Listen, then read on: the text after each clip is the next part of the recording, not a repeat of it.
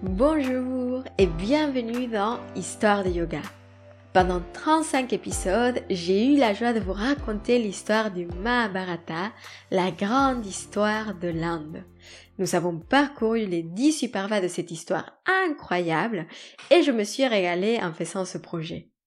Alors, avant de vous quitter, je souhaitais faire un dernier épisode, déjà parce que ça faisait 36 et que j'aimais bien la symbolique de faire autant d'épisodes que d'années de règne des Pandavas, et parce que c'est aussi 18 fois 2, mais en plus, je tenais vraiment à vous remercier pour votre écoute et vos échanges tout le long de l'année.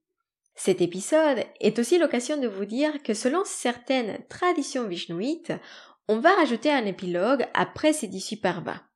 Il s'agit du Harivamsa ou le livre de Krishna. C'est dans cette partie du texte qu'on nous raconte les événements avant sa naissance, l'histoire de la dynastie des Yadu, la naissance et la jeunesse de Krishna avant les événements du Mahabharata, et c'est là qu'on va retrouver plein d'histoires sur son frère, donc Balarama, ou encore des histoires sur son amour avec Radha.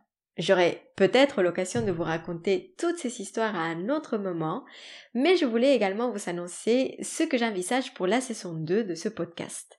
Comme vous pouvez vous en douter, et il me semble que je l'ai déjà mentionné dans un épisode, à partir de la rentrée, j'aurai le plaisir de vous retrouver pour vous raconter l'autre grande histoire des traditions hindoues, l'histoire du Ramayana.